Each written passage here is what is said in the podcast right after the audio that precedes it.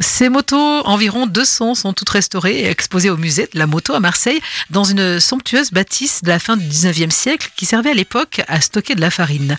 Allons découvrir cette collection de belles bécanes aux côtés du responsable du musée, François Sassu. Ici, on expose des motos, mais qui, à 98%, sont des machines en état de fonctionner.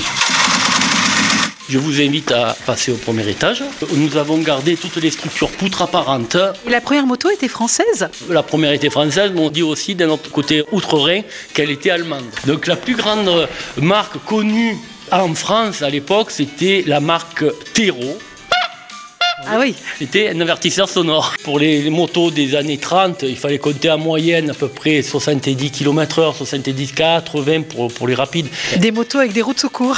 Voilà, alors les routes de secours. Pourquoi Parce qu'à l'époque, ben, les routes n'étaient pas comme aussi euh, lisses que maintenant. Ils crevaient souvent. En ce qui concerne la sécurité, le casque, euh, il a été obligatoire quand Dans les années 60, les normes ont progressé euh, au fil du 20e siècle. Il y a même des marques que je connaissais même pas. En plus, euh, le gamin il est content. Il Euh, y a des BM et c'est ma marque préférée de moto. Ma mère, elle veut pas que j'ai une moto parce qu'elle a peur que je tombe. Et il fallait un permis Alors oui, il fallait un permis. Moi, mon, mon oncle et mon père, ils m'ont raconté comment ils ont passé le permis. Euh, il y avait l'examinateur qui le regardait, ils montaient la rue, ils redescendaient et ils avaient leur permis. Moi, j'adore ça.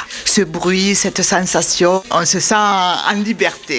Alors nous sommes au deuxième étage. Alors nous voyons apparaître une très belle euh, brochette de moto italienne. Euh, Couleur Ferrari. Vous savez pourquoi les motos euh, italiennes ou les voitures de sport, de course italiennes sont rouges Pour euh, la force, non Plus précisément parce que c'est le symbole de la compétition. Et désormais, on a les motos électriques. C'est le premier scooter électrique au monde. C'est une marque allemande qui date de 1973 et juste est sortie à quelques mois après le choc pétrolier.